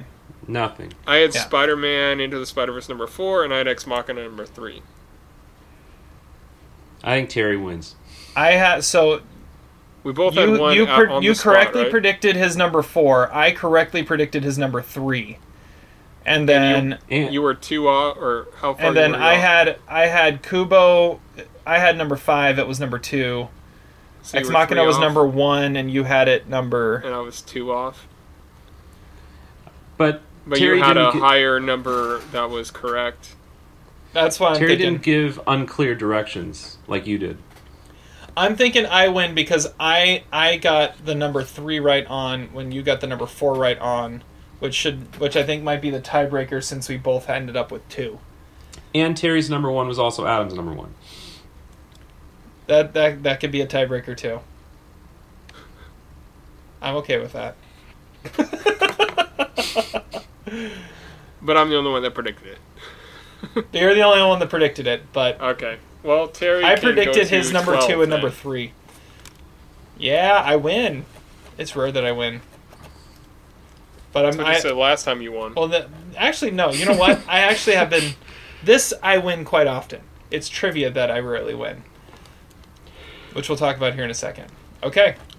Well, Spider-Man Into the Spider-Verse, I, I I knew that he was gonna find that little loophole because there was like the main director who had directed other things before, but he had two other directors that were listed that had never directed before. So I was like, uh, he's gonna do this. I know he is. That that's that's that's some tricky stuff to to pick up on there. He also he also had a typo here. He said uh, Fruitvale Station was directed by Ryan Cogler.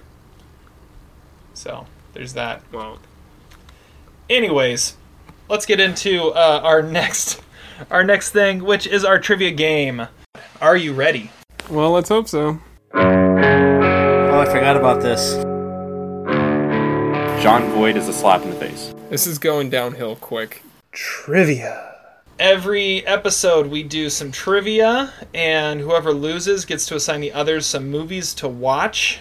And so it's been uh, like two months that they've had to watch these movies. I won the last time, and like I said, this is like a rarity that I win. I was looking, I think the last time, because I keep have pages where I keep track of how things are go. Uh, last episode I hosted trivia was episode 42, and this is episode 64. So yeah, I don't get to host very often because I don't win very often. So I assigned you two something to watch. Uh, Todd, we're gonna start with you. What did you watch and what did you think? Uh, so I was assigned to watch Seven Up, but I had the entire Seven uh, or the the Up series on DVD from the library, so I had to watch them all. I, I haven't watched. I've uh, I gotten through Forty Nine Up. Uh, so this is a series that follows the same group of people uh, that they check in on every seven years to see what they're up to in life and what they think of um, previous installments in the movie uh, and whatnot. And I, I think it's it's kind of fascinating. Um, like the earlier in the, the series, I thought it was it was uh, way more interesting when they were children because th- they have perspectives on things that I, I would never even put it the way that they do. But uh, I don't know if they're just precocious or if or if that's the way kids actually talk. Like they'll be like, well, one ages so slowly that I don't think. Uh, I don't even think uh, you even notice, you know. So I suppose I feel the same way I did when I was seven, and and like it, it's that kind of uh, thing that like really made me uh, uh, really like it in the beginning. It gets really repetitive when you watch it or uh, really uh, close together, which I guess is why they're spread out by seven years. But they, they they replayed the same clips and stuff. If they t- cut that out, then you probably would cut out a, a good like you know, you know six hours from the you know six movies I've watched or whatever. But uh, some of the some of the personalities I think get a little stale when they get settled in their life. But uh, th- there are a few that I really look forward to seeing what they say each time. And uh, I, I have one more before I get to the one that comes out in 2020. But they're all like solid three three and a half star movies, and uh, it's a really cool series. Yeah, it's just a fascinating, like, just social experiment. Zach, I know you are the biggest fan of this series. Yeah, I love these movies. I've not seen 63 Up. Don't read anything about 63 Up because there were some things about that that were spoiled for me, unfortunately. Um, but uh, yeah, I, uh, I I don't want to say. it. Just don't read about it because So there are some critics out there. Well, of course I did. I'm stupid. Just you know. Um, I love these movies. To me, they're all four star movies. I think it's the, the the sequence is amazing. These people are fascinating. Uh, my favorite people are Tony, the taxi driver, and Nick, the uh, uh, chemistry professor. I like. throw that I, out I think it's Susie. I think is. Uh, I I find her really interesting. Of course, Tony. Tony's awesome. Like uh, Tony's I the wish he- best. he's- Tony's he's like- amazing. he's a what a they, they just call him like a monkey or whatever. He's like when Alright. he's a little child, he just like jumps jumps around from. So Tony w- would have to be played in a movie by Ray Winstone, right? I mean, that's just a Oh, obvious. Is there anyone else who would be obviously played in a movie by someone? Well, it depends on what age you're talking about. That's true. It's true. That's a good point. okay, that was a dumb question. Well, Tony would be played by Ray Winstone. Maybe like uh, Cillian Murphy would play the the I, I forget his name the, the guy who ends up uh, who wants to be a politician and he ends up being like a in, like a activist or something. Oh, Neil, I can see that. I can see that. the guy who ends up being homeless. Yeah, No, yeah. Wait, is that the one you're No. talking? No, Is that- is the, that what you're the, talking the, about? the no, wealthy- the guy on the, the guy on the left side of the couch for the first like four movies. Oh, okay. Then you're talking about someone else. I Which, forget his name. what, what's that guy's name? I, I don't remember what his name is. the guy who becomes the activist because his wife is from another country, and so he's trying to do stuff yes, there. the I, I've always thought the guy was really pretentious. I don't remember his name. I thought you were talking about Neil, the guy who uh, has clearly some maybe mental issues and is homeless for a while. And I think he would be played in a movie in a very method performance by Eddie Redmayne. Oh yeah, yeah. He's the one that like spends an entire an entire movie like in the Shetland Islands, right? Yeah, yeah, Yeah. He's he's one of my favorites too. I love Neil. I also love Paul, the Australian guy, who is very much an introvert. Oh yeah. And I love how like I love how sometimes they're really aggressive on camera, like they're really angry at Michael Apted, or like they actually I think they open up as the years kind of go along, and and they kind of call him out on stuff, and I don't know, it's kind How of much do you see. think they got paid to be in these movies? Because they all kind of seem like annoyed by the fact that they have to do it. So I mean, there- there's got to be some some reason why they are. It's got to be financial. I love how one of the like most uh, most poignant moments of uh, Seven Plus Seven that they always go back to is Susie sitting in her yard when her dog attacks a rabbit. Because she actually is saying something true. interesting at that moment, but also, and so they show it every single movie, but it, they always also have to show the dog attacking the rabbit. I, I That's true. After you watch after you watch seven or eight of them, you you do know the same moments over and over again, like Nick saying, "I don't want to have a girlfriend," when he was seven years old. Or or um, he's like, he's like, he's like, nope, nope. or or or Tony. I want to be a jockey. I just want to be a jockey. Yep. Yep. or Neil saying, "The purple people in the world," when uh, they're asking him about uh, race. That's a good one. I, I need to I the need to thing I revisit want more than anything is to see my daddy, who's a mercenary in Africa, to trying to teach them to be civilized. One of my favorite one, moments was like was like, was they're like, what'd you think of what you said in Seven Up? And he's like, he's like, well, they weren't very happy that I called it Trinity Hall and not Trinity College. My father was kind of upset about that too. and they keep showing it. Two of them say it too. Uh, yeah, yeah. I need to revisit um, like 56 up before I go see 63, just to re- refresh myself on some of it. My favorite one in the series is 49. I think that's the most interesting one because it's like they're all getting older. They all are, have stopped giving a shit to some degree, degree or another, and uh, that's kind of fascinating. For whatever reason, that's my favorite one. Seven plus seven and forty-two, I think, have been my favorite so far. But I mean, I watched them so close together; it's hard to differentiate between them sometimes. Yeah. That's fair. All right. Well, Zach, what uh, what did you have to watch? I was assigned For Sama, which I was eagerly wanting to see after Terry talked about it on his top 10 of the year. Um, I had not really heard of this documentary prior to Terry putting on his list, and I can totally 100% see why he put it on his list. It is a great documentary. It would now be on my list. It would probably be in the number five or number six region. Uh, man, totally emotionally devastating documentary. Just uh, absolutely brutal to watch as it recounts this roughly, I would say, maybe three or four year period in the life of the director, Waad Al Kateab, as she gives birth to a child, uh, Sama, and uh, she lives in Aleppo with her husband, who is a doctor. And what's fascinating about the movie is when you think about people in Aleppo, or really a lot of war torn areas, you know, you think they're eager to flee. And there are several uh, circumstances in this movie where these people could have left Aleppo, and there are people telling them to leave Aleppo or leave their baby with them, but they constantly choose to go back to the city because they have so much dedication to their cause. Uh, these people are like so heroic, and it's absolutely inspiring watching them. It's a devastating movie, not an easy movie to watch at all. Small but profound. I still think American Factory deserved to win Best Documentary, but these are two of the best movies of the year, and uh, it is it is a devastating documentary. Great call, Terry. Four stars. Why, thank you. I'm glad you liked it.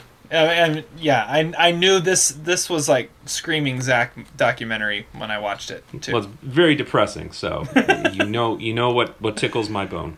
Uh, yeah. The cave, I th- the cave is the favorite of my the, the nominees that I saw, but I still haven't seen Hon- Honeyland. But yeah, the uh, For was at, at the time my number one documentary of the year when when we uh, talked about it last. All right.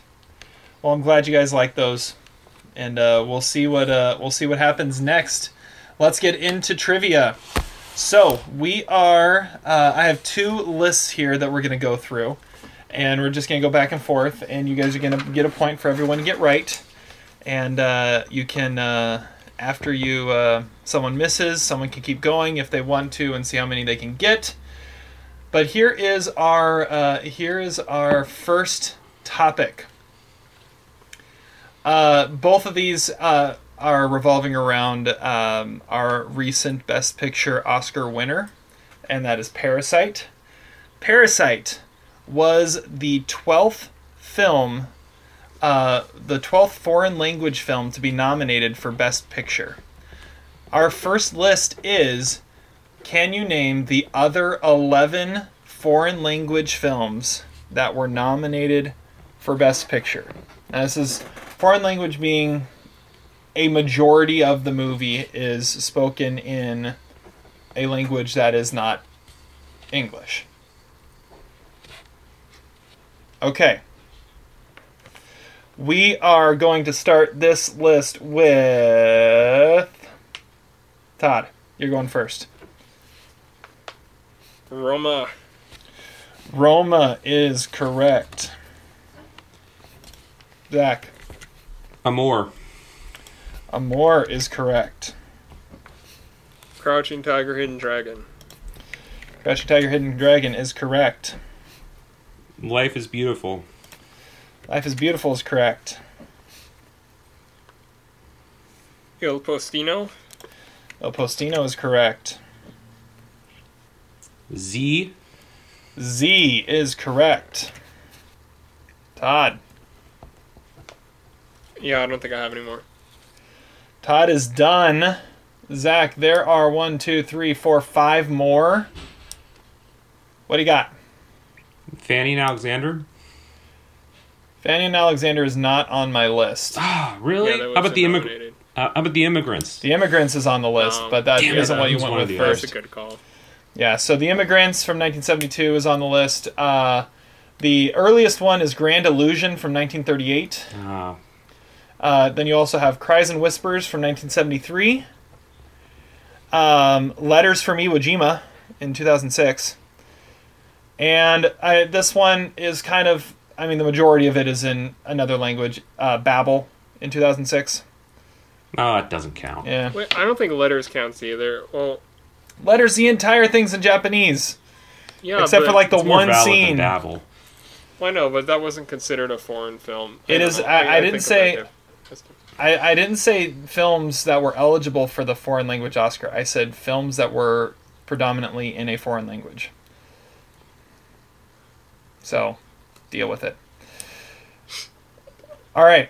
So it is tied three to three. Zach is leading off this time, and here's what we're doing this time. Parasite became the 25th film to win Best Picture with a one word title. Your second list is name the other 24 films that have I won think Best we've done Picture. this list before. I thought we might have, but we're doing it again if we did. But uh, there are 24 other films that have been that have won Best Picture that have had one word titles. I think it was something similar, but wasn't quite this. So one word title, Best Picture winners. Uh, there are 24 of them, I believe, if I'm counting this right. Anyways, Zach, you are first. Go. Moonlight. Moonlight is correct. Crash. Crash is correct. Spotlight. Spotlight is correct. Wings. Wings is correct. Argo. Argo is correct. Titanic. Titanic is correct. Does Ben Hur count? Yes. Okay. Ben Hur's correct. Uh, Platoon. Platoon is correct. Braveheart. Braveheart is correct. Marty. Marty is correct. And also the last Palme d'Or winner to uh, win Best Picture. Uh, Patton. Patton is correct. Uh, Cimarron. Cimarron is correct. Cimarron. We're gonna Four say stars Cim- from Terry.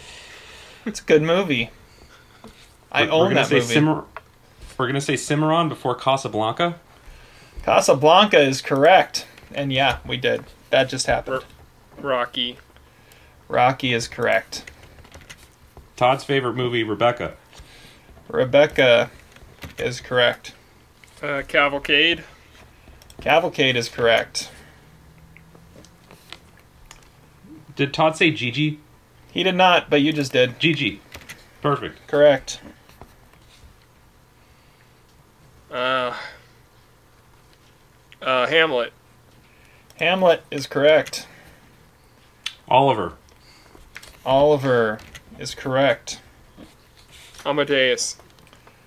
Amadeus is correct. How many is that? Uh, we have four left. Oh, jeez. Gandhi. Gandhi is correct. Unforgiven. Unforgiven is correct. Two more. Uh, uh, dang it. I think I'm going to have to bow out. Oh, he's bowing out. Todd, there are two- Gladiator. What? Gladiator.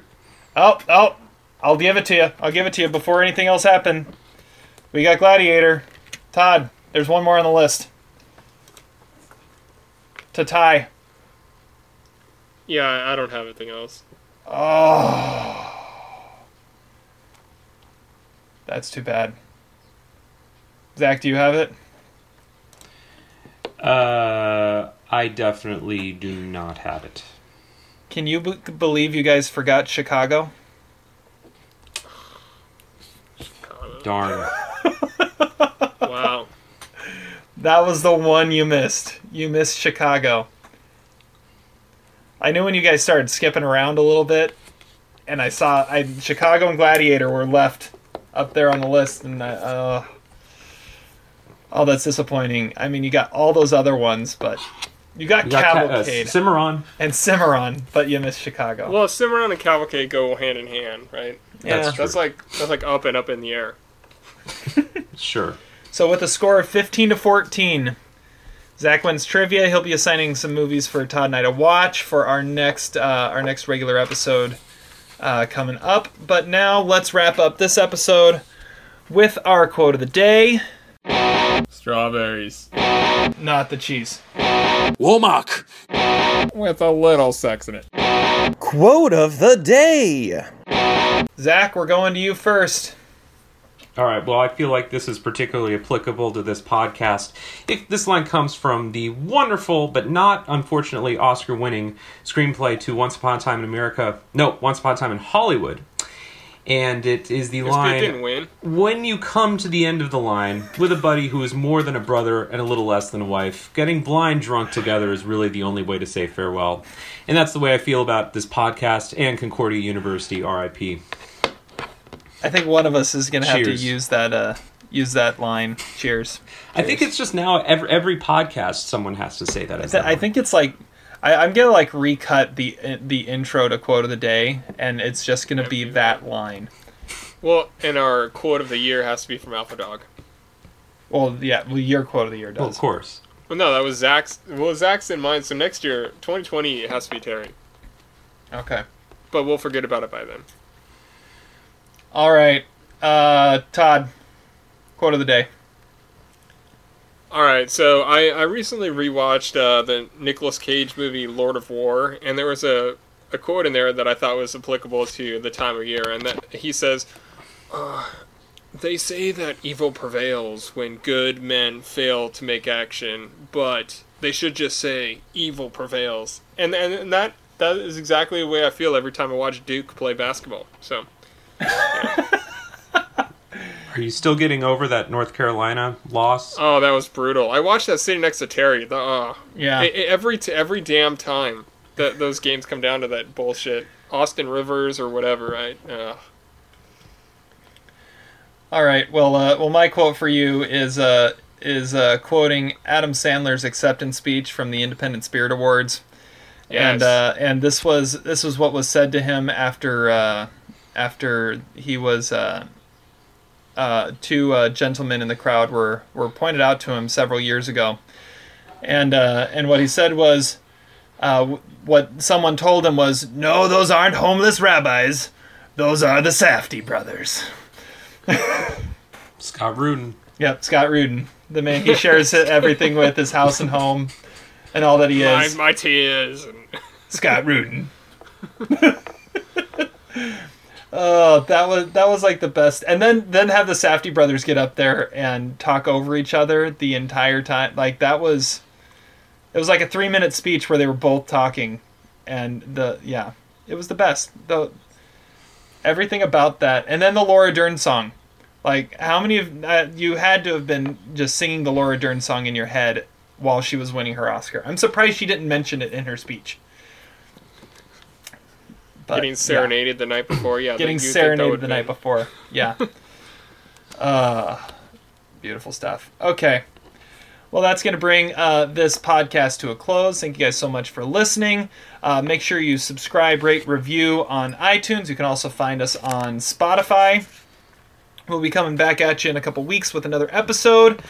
Until then, have fun watching movies. Despite your crass behavior, I'm glad we were able to do this together.